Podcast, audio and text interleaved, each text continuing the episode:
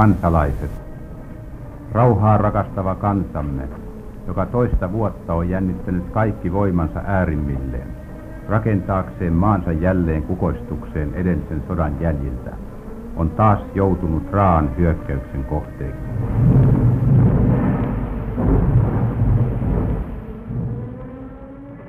Tässä Suomen jatkosodassa sarjan viimeisessä osassa on aika antaa miesten kertoa.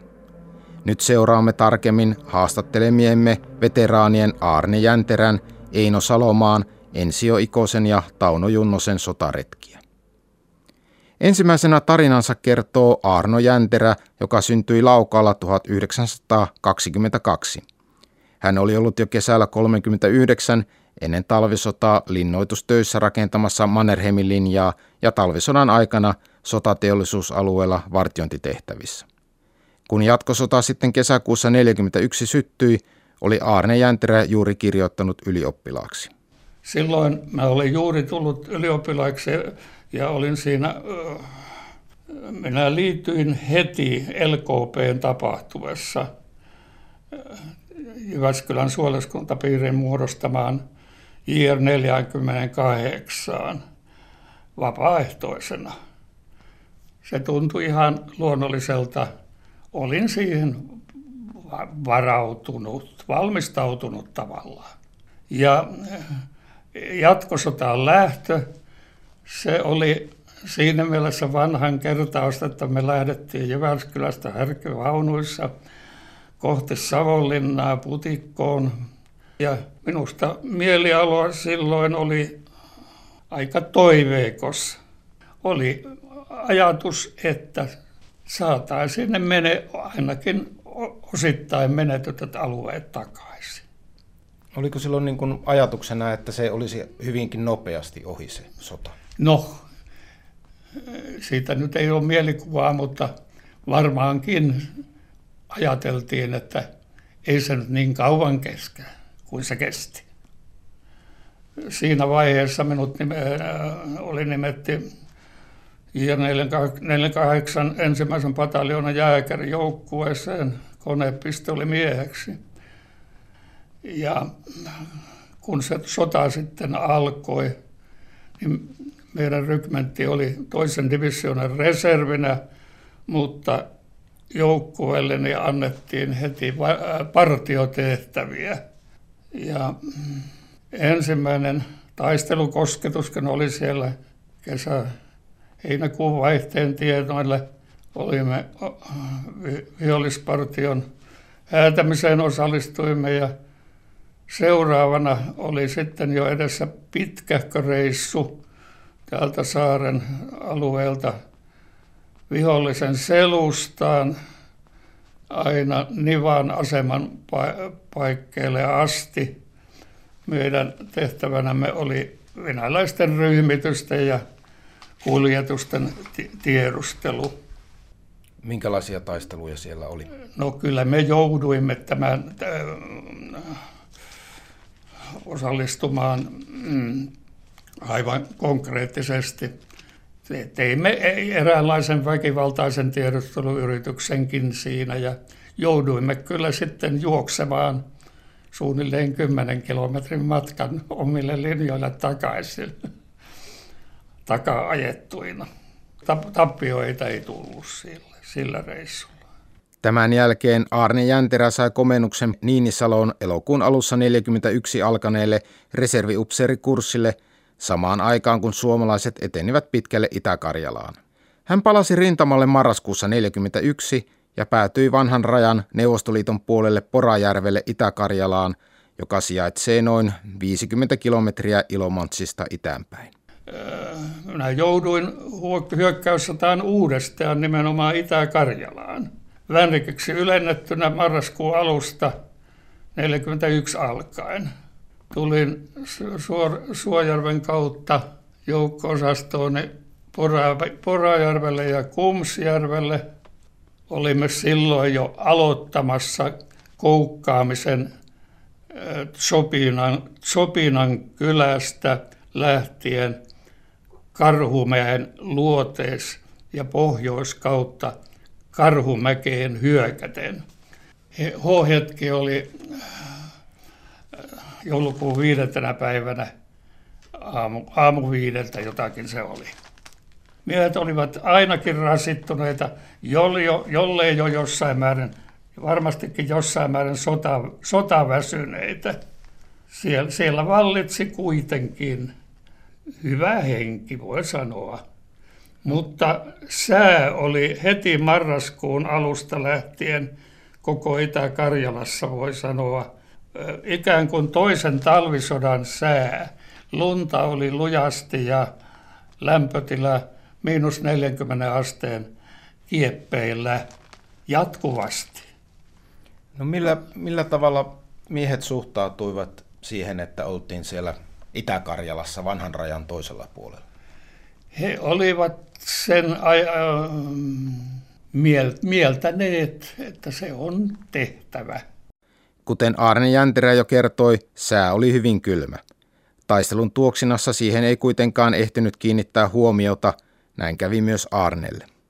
Vastassa oli kivikkoiselle järvikannakselle äh, puolustautunut venäläisjoukko. Ja siitä ei tullut mikään läpihuutojuttu siitä. Se oli pitkä, pitkä taistelupäivä ja siinä ei huomannutkaan, mitä se pakkana se aiheutti.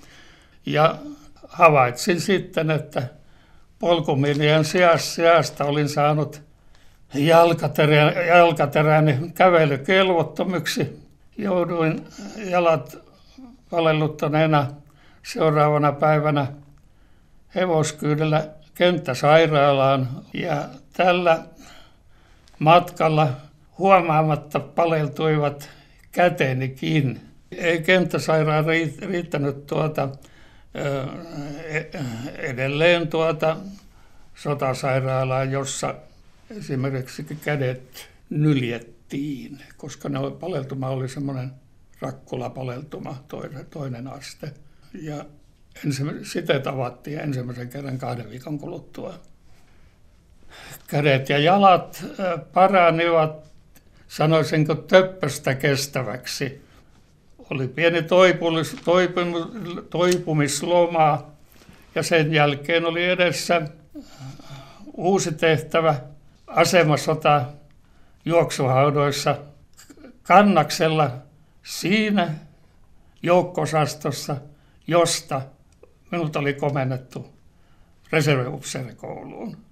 Meidän lohkomme oli Pietarin motin tavallaan pohjoislaidalla niin kuin kutsussa Bunkkerinmäessä.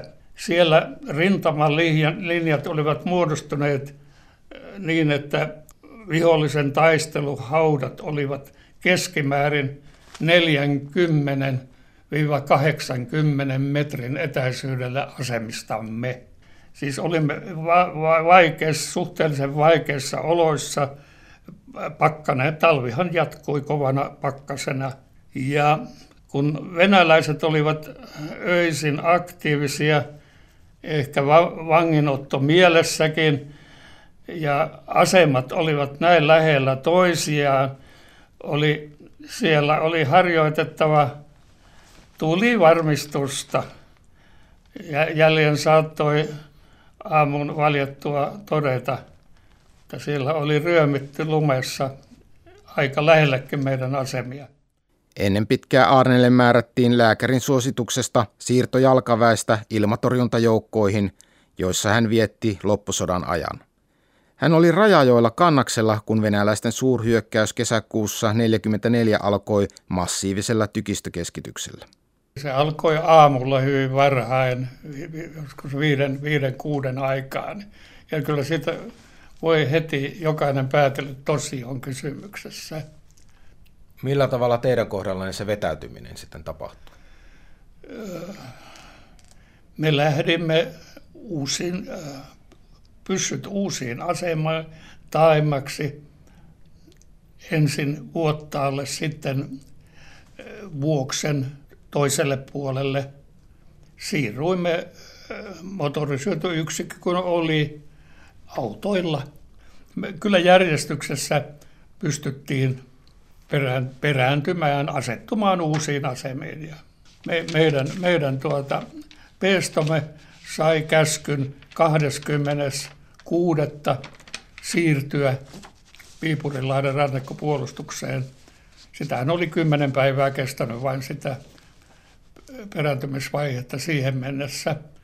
Ajoin autolla Papulan sillasta Viipuriin, Papulan siltaa miinoitettiin, oli aamupäivä 20. kesäkuuta. Minä en tiennyt, että venäläiset olivat muutaman kilometrin päässä silloin. Pääsimme ihan, ihan tuota Linnan sillasta Mantereen puolelle ja, ja tuota, hän jälkeen puolen päivän niin tuli tieto, että venäläiset ovat vallanneet Viipuria. Se oli, se oli yllätysmäinen. Ja varsinkin kun minä henkilökohtaisesti olin juuri tullut siitä lävitse ja näytti ihan rauhalliselta, että huonosti evakuoituja kauppoja, joissa oli tavaroita näyteikkunoissa vielä ja, ja näin. Arne Jänterän loppusota meni sitten Viipurinlahden rannikkopuolustuksessa. Heti kotiuduttuaan hän alkoi opiskella metsätieteitä ja valmistui metsänhoitajaksi.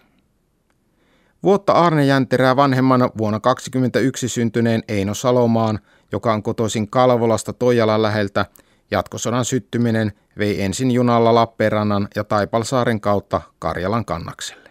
Palvelukseen astumismääräyksen mukana oli littera, eli tämä junalippu, jolla pääsi sillä Lappeenrantaan. Ja sieltä sitten oli, en nyt muista minkälainen, kyllä siinä joku, joku bussikuljetus varmaankin oli tänne Taipalsaareen.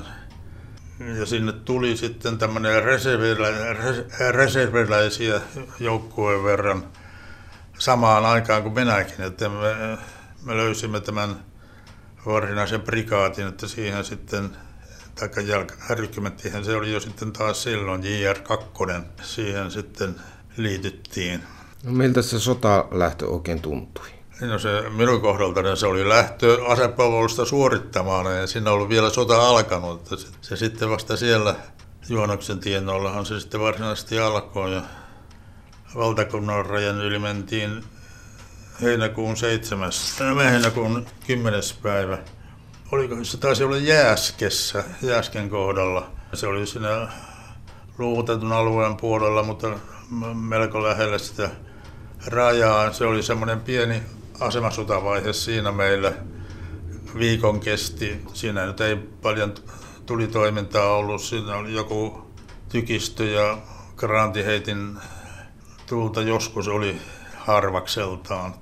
Siinähän oli meidän vääpeli, sen komppanian vääpeli Juho Tassia oli, kertoi monta, monta kertaa, että hän oli aina toivonut ja toivoi, että pojat saisivat tuollaisen lempeän laskun sotaan, ettei tulisi, heti tulisi mitään kovaa taistelua. Ja tämä toivo, toive toteutui hyvin sitten täällä Käkösen päässä, että siellä tuli jonkinlainen tottumus sitten tähän, tähän varsinaiseen sotaan.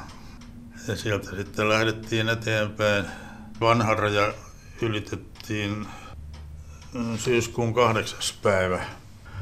Mentiin Lempaalaan. Sitten Lempaala oli siellä rajan takana ja sinne Lappalaisen mäelle.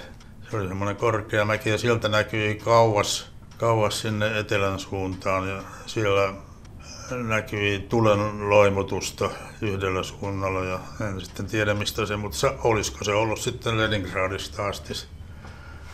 Kyllä se oli justin tämä hyökkäysvaiheen aikana hyvä hänki minusta ja, ja, ja, ja siinä tavallaan sitten niin kun vallotettiin takaisin tätä luotettua aluetta, että siltä se siinä oli niin kuin ajatuksena päällimmäisenä. Minkälaista taistelutoimintaa siellä oli? Siinä ei se meidän yksikkö kovin paljon joutunut taistelemaan.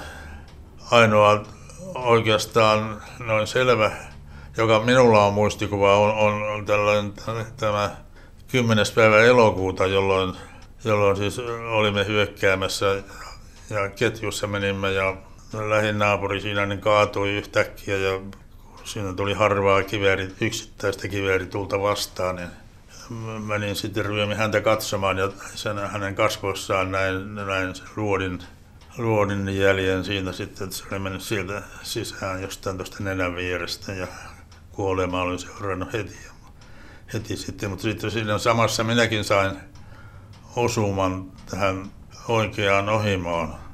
Siinä ajattelin, että nyt minä kuolin, että minkälaista tämä nyt sitten on.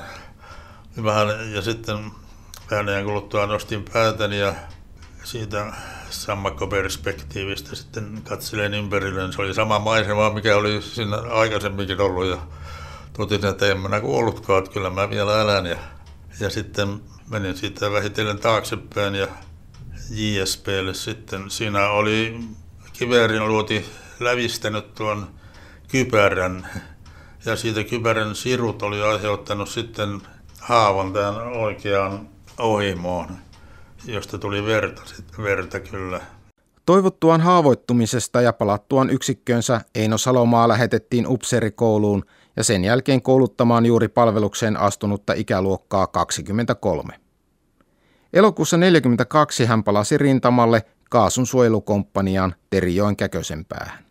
Minä olin monta kertaa, ja nyt, mitä se nyt sanoisi, ehkä 5-6 kertaa täällä edessä savuhetin joukkueen tai puolijoukkueen kanssa savua heittämässä. Savun heittimellä heitettiin tämmöisiä savuraseja, joita sinne välimaastoon, jotka sitten siellä, siellä kehittivät savua. Se, se savua heitettiin sinne joko meidän oman partion avustamiseksi tai sitten pelkästään vihollisen hämäämiseksi, kun vihollinen sillä tavalla houkuteltiin asemiin ja, ja sitten ammuttiin tykystä keskitys tänne asemiin, niin että pyrittiin saamaan tappiota vihollisilla. Toinen tehtävä tällä savu, savu tällä kahdisuudukomppanialla oli desinfiointi, asuntojen ja korsujen desinfiointi. Siinä käytettiin, aluksi käytettiin rikkiä, myöhemmin tuli, tuli natriumsyanidi ja sinihappo. Minäkin olin, olin sitten muutaman miehen kanssa täällä edessä, melkein koko divisioonan alueen kaikki korsut siellä edessä, niin myrkytettiin sinihapolla.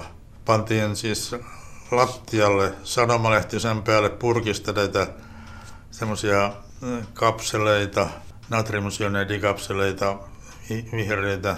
Niistä tuli tätä kaasua sitten pari-kolme tuntia, kun siellä sitten pidettiin ja sitten piti tuulettaa kovasti ennen kuin sinne pääsi sitten kuutisen tuntia ainakin piti tuulettaa, että, että sinne voi sitten taas mennä siellä oli seinänraosaluteita, se kyllä, kyllä se teki hyvää jälkeä tämä Sinjappo. Suomalaisten vetäytymisvaiheen aikana juhannuksen tienoilla 44 Eino Salomaa haavoittui toisen kerran, kun savunheitin osasto komennettiin jälleen kerran etulinjaan. Oltiin yö siinä metsässä parisataa metriä ehkä etulinjan takana. Mulla oli siellä pikkuinen huopa, jonka päälle nukuin. Ja aamulla puoli kahdeksan tienoissa, kun siinä olin sitten käärimässä polvilla niin tota huopaa kääri noin kokoon, niin siinä yhtäkkiä huomasin, että oikea käsi ei toiminut enää ja katselen sitä, niin siinä näin, että punaista lihaa siitä, siitä pursui esiin olkavarrista. Siinä oli missään lähellä ei kuulunut mitään räjähdystä, granaatin räjähdystä, mutta jossakin kauempana tietysti oli ollut joku granaatti räjähtynyt ja siitä lentänyt ilmaan sirpaleita ja minun kohdallani, kohdallani sattui sitten yksi sirpale tulemaan alas, että se sitten osui tähän minun olkavarteeni.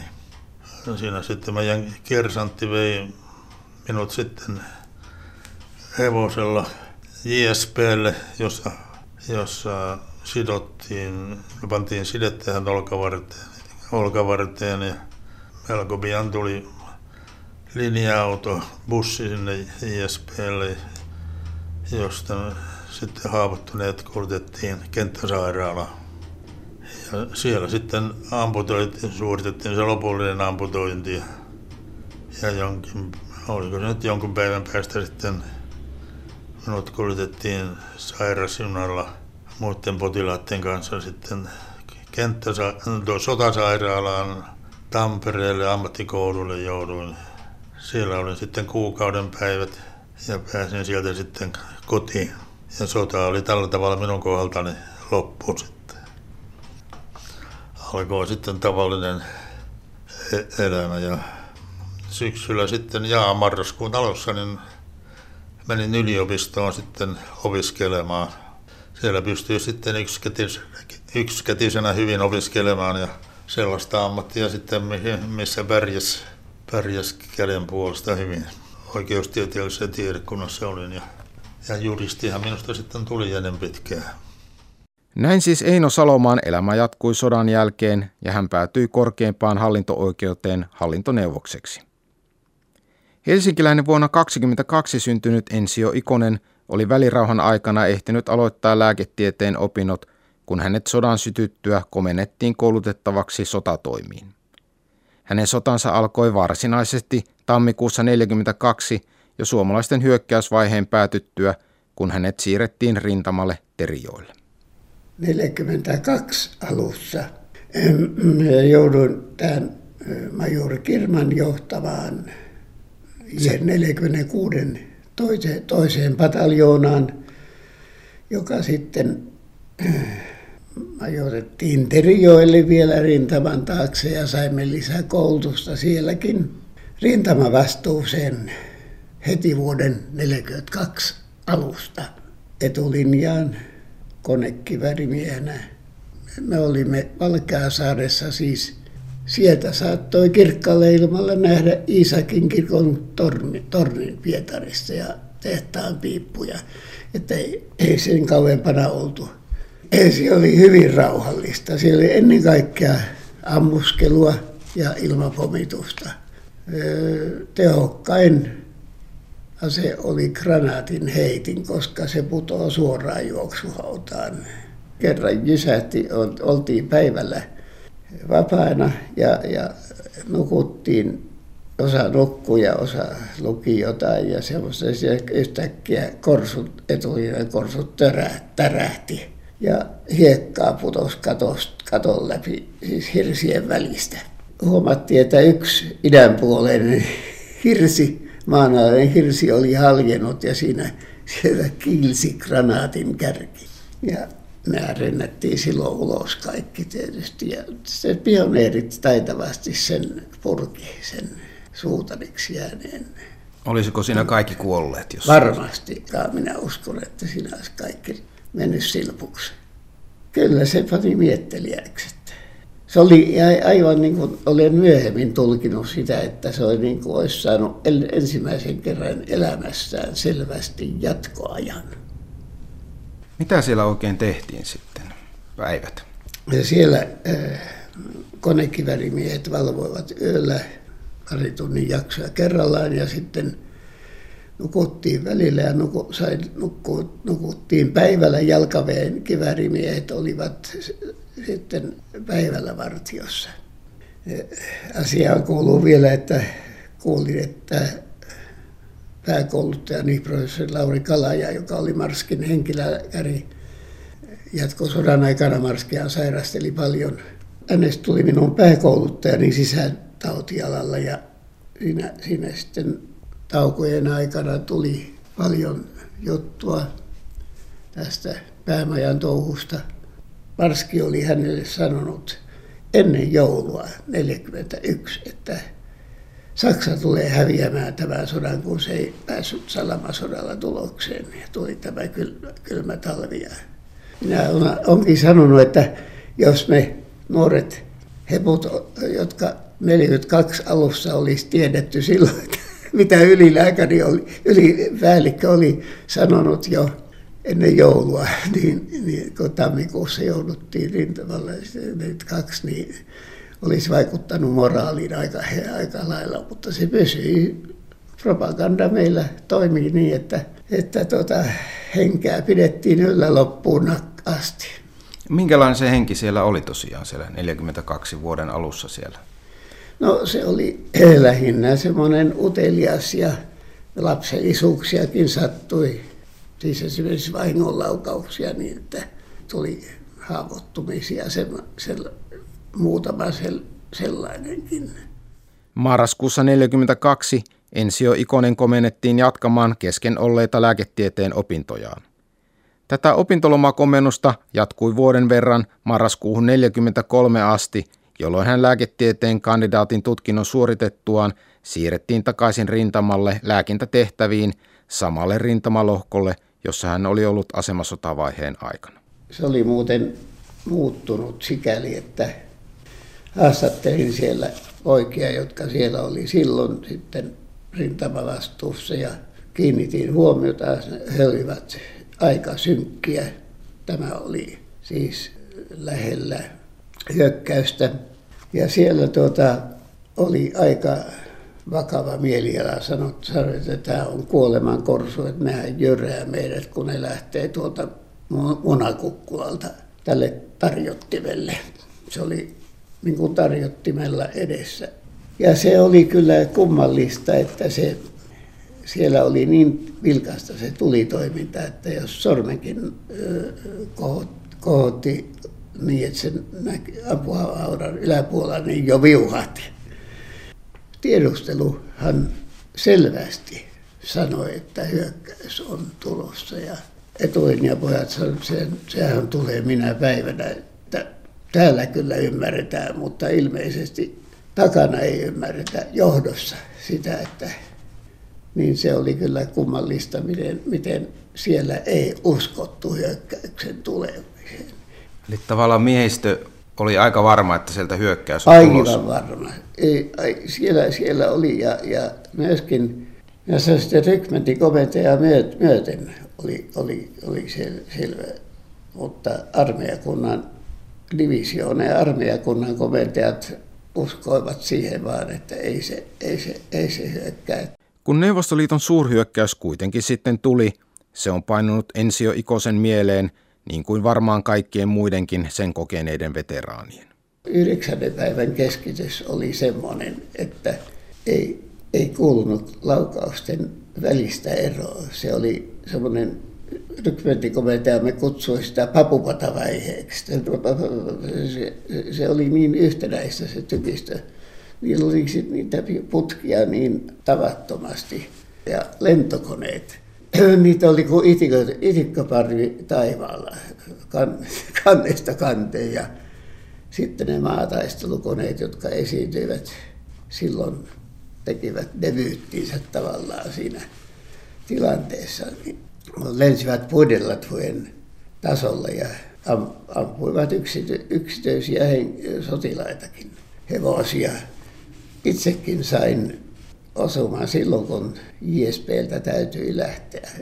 Saatiin viimeiset haavoittuneet hevoskuljetukseen ja, ja tota, siitä oli lähdettävä silloin ja sillä matkalla rykmentin komentopaikalle tunsin kun piiskaniskun oikeassa reidissä ja huomasin, että hatsarkahousun läpi vuoti verta. Ja tuli maataistelukoneesta ilmeisesti granaatin sirpale, joka on siellä vieläkin ja ei ole vaivannut mitään.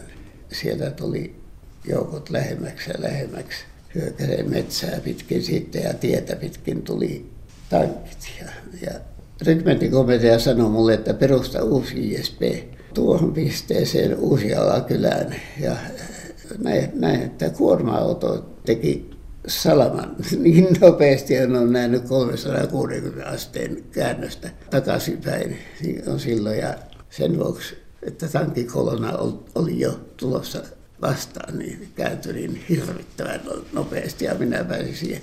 Ja kun mä olin siinä, sitten huomasin, että on, on ammoskuorman päällä ja lentokoneet että kyllä musta ei paljon jää jäljelle. Silloin, silloin minulla oli semmoinen tunne, että tästä ei selvitä, että tämä on liian helppo maali. Mutta jostain syystä, vaikka, ne teki syökköjä ja, ja ampuivat, niin, niin ne eivät ajaneet pitkittäissuuntaan, vaan tekivät poikittain niitä syöksyjä ja ne eivät osuneet. Minäkin ryömin matalaa ojaa pitkin kohti Rajajoen uomaa, joka oli siinä jo lähellä, tämä oli Vainilassa. Tankit ampu sinne noin umpimähkään metsikköön, jos se ties meidän pa- pa- paineen kohti Rajajokea. Ja olin valmistautunut uimaan tai kahlaamaan. Se oli siinä verran matalakin Rajajoen yli, mutta siinä oli kummallista onnenpotkua sekin, että siinä oli polkusilta, jota mä pääsin yli. Ja sitten Joutselässä tapasin oman porukkani. Se oli täys hajannus siis jo. Siellä, siellä ei minkäänlaista järjestäytynyttä menoa. Se, oli, se, oli niin, se tuli semmoisella voimalla ja nopeudella se. Sodan viimeiset vaiheet Ensio Ikonen oli asemissa tienhaarassa hieman Viipurista Suomeen päin. Sodan jälkeen hän jatkoi lääketieteen opintojaan ja toimi sisätautilääkärinä ja professorina. Hieman myöhemmin kuin muut haastattelemamme veteraanit, sotaan päätyi Lemiltä kotoisin oleva vuonna 23 syntynyt Tauno Junnonen. Ensimmäinen komennus syksyllä 1942 asemasodan aikana vei hänet siivoamaan Viipuria. Keväällä 1943 hänet siirrettiin Lempaalaan suurin piirtein samaan paikkaan, mistä hänen isänsä oli juuri vapautettu rintamapalveluksesta. Sitten JL1 otettiin Lempaalas linjat vastaan. Mä en muista mikä aika se on, mutta se oli kumminkin jälkeen vapun se kun me lähdettiin sinne. Meidän joukkue joutui Makkarakukkulalle, munakukkula vielä, makkara, Makkarakukkulalle. Siellä me oltiin sitten ihan, silloin 43 oltiin, ja si, sieltä lähdettiin sitten, kun päästiin ja saatiin, uudet miehet tuli taas ottamaan linjat vastaan, niin me sitten marssittiin tänne Kannelijärvelle tultiin niin me oltiin siellä sitten taloihin majoitettuna koko meidän alue, kun siellä oli vielä niitä vanhoja taloja oli jäänyt silloin talvisesta aikana, ettei ne ollut poltettu kaikkien, niin siellä on siviilitkin, sama-aikaisesti oli siviilit asu myös. Siinä käy vielä niin hurja tapaus, että kun me oltiin päästy linjasta vapaaksi sinne ja siellä, niin sitten nämä hurjemmat kaljaveikot, ne rupesivat kiljua keittämään siellä ja meillä ei tullut oikeastaan Lempalassa ole tappiota paljon mitään, niin meillä tuli siellä Kannejärvellä, siellä tuli tappiota, meiltä kaksi miestä kuoli sieltäkin, ne tappelivat vähän keskenään. niin se on vähän, vähän kovempaa leikkiä se on siellä. Kun Neuvostoliiton suurhyökkäys käynnistyi, sattui Tauno Junnonen olemaan juuri kotilomalla.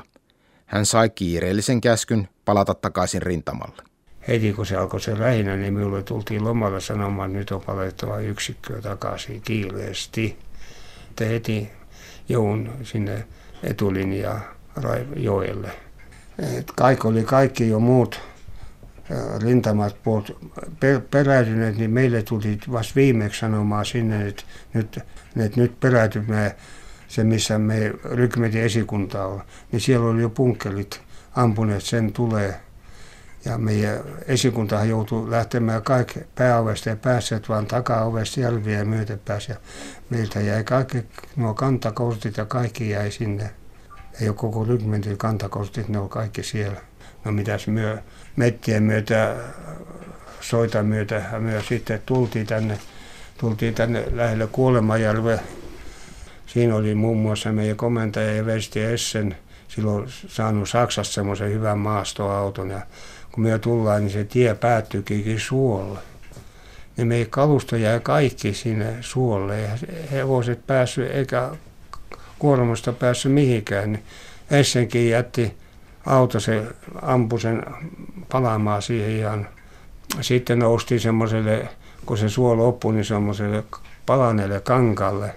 Yhtäkkiä niin sinne kankaalle, kun jouttiin nousta, se oli palannut se kankaalle, niin sinne tuli näitä maatalouskoneita tuli ja se ne kun rupesi luuttaamaan meitä, niin, mutta mut samassa ilmestyi meille kaksi vai kolmeksi niitä on suomalaisia hävittäjiä, kun ne vähän aikaa kiekoni, kun ne maatalouskoneet hävisi kaikki, lähtivät kaskuun niitä.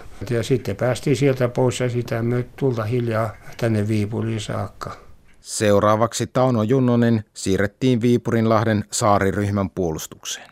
Kolmannen joukkueen johtaja Luuttantti Koivisto sanoi, että hänpäs lähtee katsomaan, mitä Suoniosaaressa tapahtuu, kun se on se pitkä Suoniosaari ja me oltiin siinä pienemmässä saaressa, esisaaressa oltiin. Hän menee katsomaan sinne ja Se meni katsomaan, saan kuulla, sehän onkin venäläisten vallo, valloittama. Se tuli meidän luokse ja sanoi, työkin mukaan ja lähdettiin sitten uimaan. Koska se keskitys oli niin kova, että mitkä veneet meillä oli tullut, niin ne oli kaikki säpäleen. Aika paljon niitä saariloita oli siinä ja muun muassa Luumäen poikia monta, kun ei osannut uija, niin ne hukkui just sen takia sinne. Siihen jäivät. Ja mutta mä huomasin sitten siellä seuraavaa saara, kun uiti ranta ja mä huusin pojalle, että älkää mänkö maahan, maille, vaan menkää vettä myötä tätä rantaa.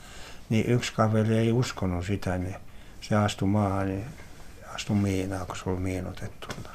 Ja se oli miina ja poikki tuosta. Ja no, myös yhden kaverin kanssa sitä katsottiin, mitä me tehdään. Me sijoittiin tämä jalka tästä kiinni kovasti, kun se oli poikki kokonaan mennyt. Sitten löydettiin, sitten vähän matkaa päästä löytyi semmoinen veneen puolikas, kun se on puuveneestä, että tämä kantaa. Niin me kannettiin se kaveri siihen veneeseen.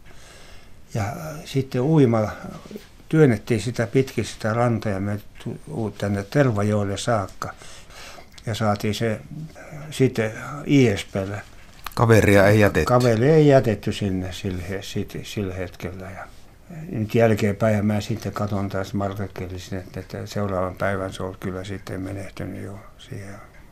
No miltä se tuntuu, kavereita meni no, ympäri? ei siinä, kato se on vähän semmoinen, että sota on sotaan, että kun sitä alkoi nähdä sitä, miltä se tuntuu se elämä, niin kyllä se ei sitä nuorena miehenä oikein siihen ymmärtänyt niin pahasti, että mutta ei se mikään auttaa, se aina täytyy vaan eteenpäin yrittää ja Tämän jälkeen Tauno Junnonen sai siirron vielä jatkosodan viimeisiin taisteluihin Ilomantsin korpeen. Kun se oli niin mitä venäläinen tullut jo Suomen raja tälle puolelle. Ja me lähdettiin sieltä Ilomantsin maisemista sieltä. Sinne, siellä me käveltiin se, semmoisia pitkospuita myötäkin. Siellä on siitä puu, Kapula-siltaa tehty, useita kymmeniä kilometriä on tehty justi sinne itä sinne soille tehty. Tiettiin, mistä kautta se venäläinen tulee, niin tykkisen ja panssarisen niin mentiin ja katkaistiin se tie sieltä.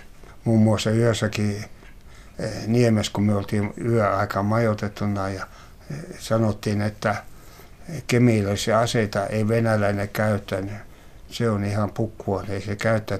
Sehän kylvi meidän taakse fosforia lentokone. Fosforit, sen kun puus tippuja paloja sytyttiin palaamaan. Niin se on minun mielestä kemiallista asetta se. No sitten me painottiin taas eteenpäin ja niin kauan kun päästiin sinne pääpaikkaan, se on se pitkä järvi ja sieltä on se poro, silta ja ne sillan kautta saatiin, tai se silta saatiin ensin rikottua. Se ei päässyt enää, päässyt enää panssarien vaunujen kanssa läpi. Ja kun se muutama päivää, kaksi-kolme päivää, kun se pietti se tie kiinni, niin sitten se alkoi se viimeinen motti, mikä itä syntyi. Niin kun ei saaneet enää huoltoaika tavallaan mitään, niin, niin se laukesi se motti siihen. Sodan jälkeen Tauno Junnonen palasi Lemille, josta muutti Lahteen vuonna 1951 ja toimi siellä rakennusmiehenä. Tällaisia olivat siis ohjelmasarjamme veteraanien sotatarinat. Tähän onkin hyvä lopettaa. Tämä oli ohjelmasarjan viimeinen osa. Kiitos kuulijoille mielenkiinnosta. thank you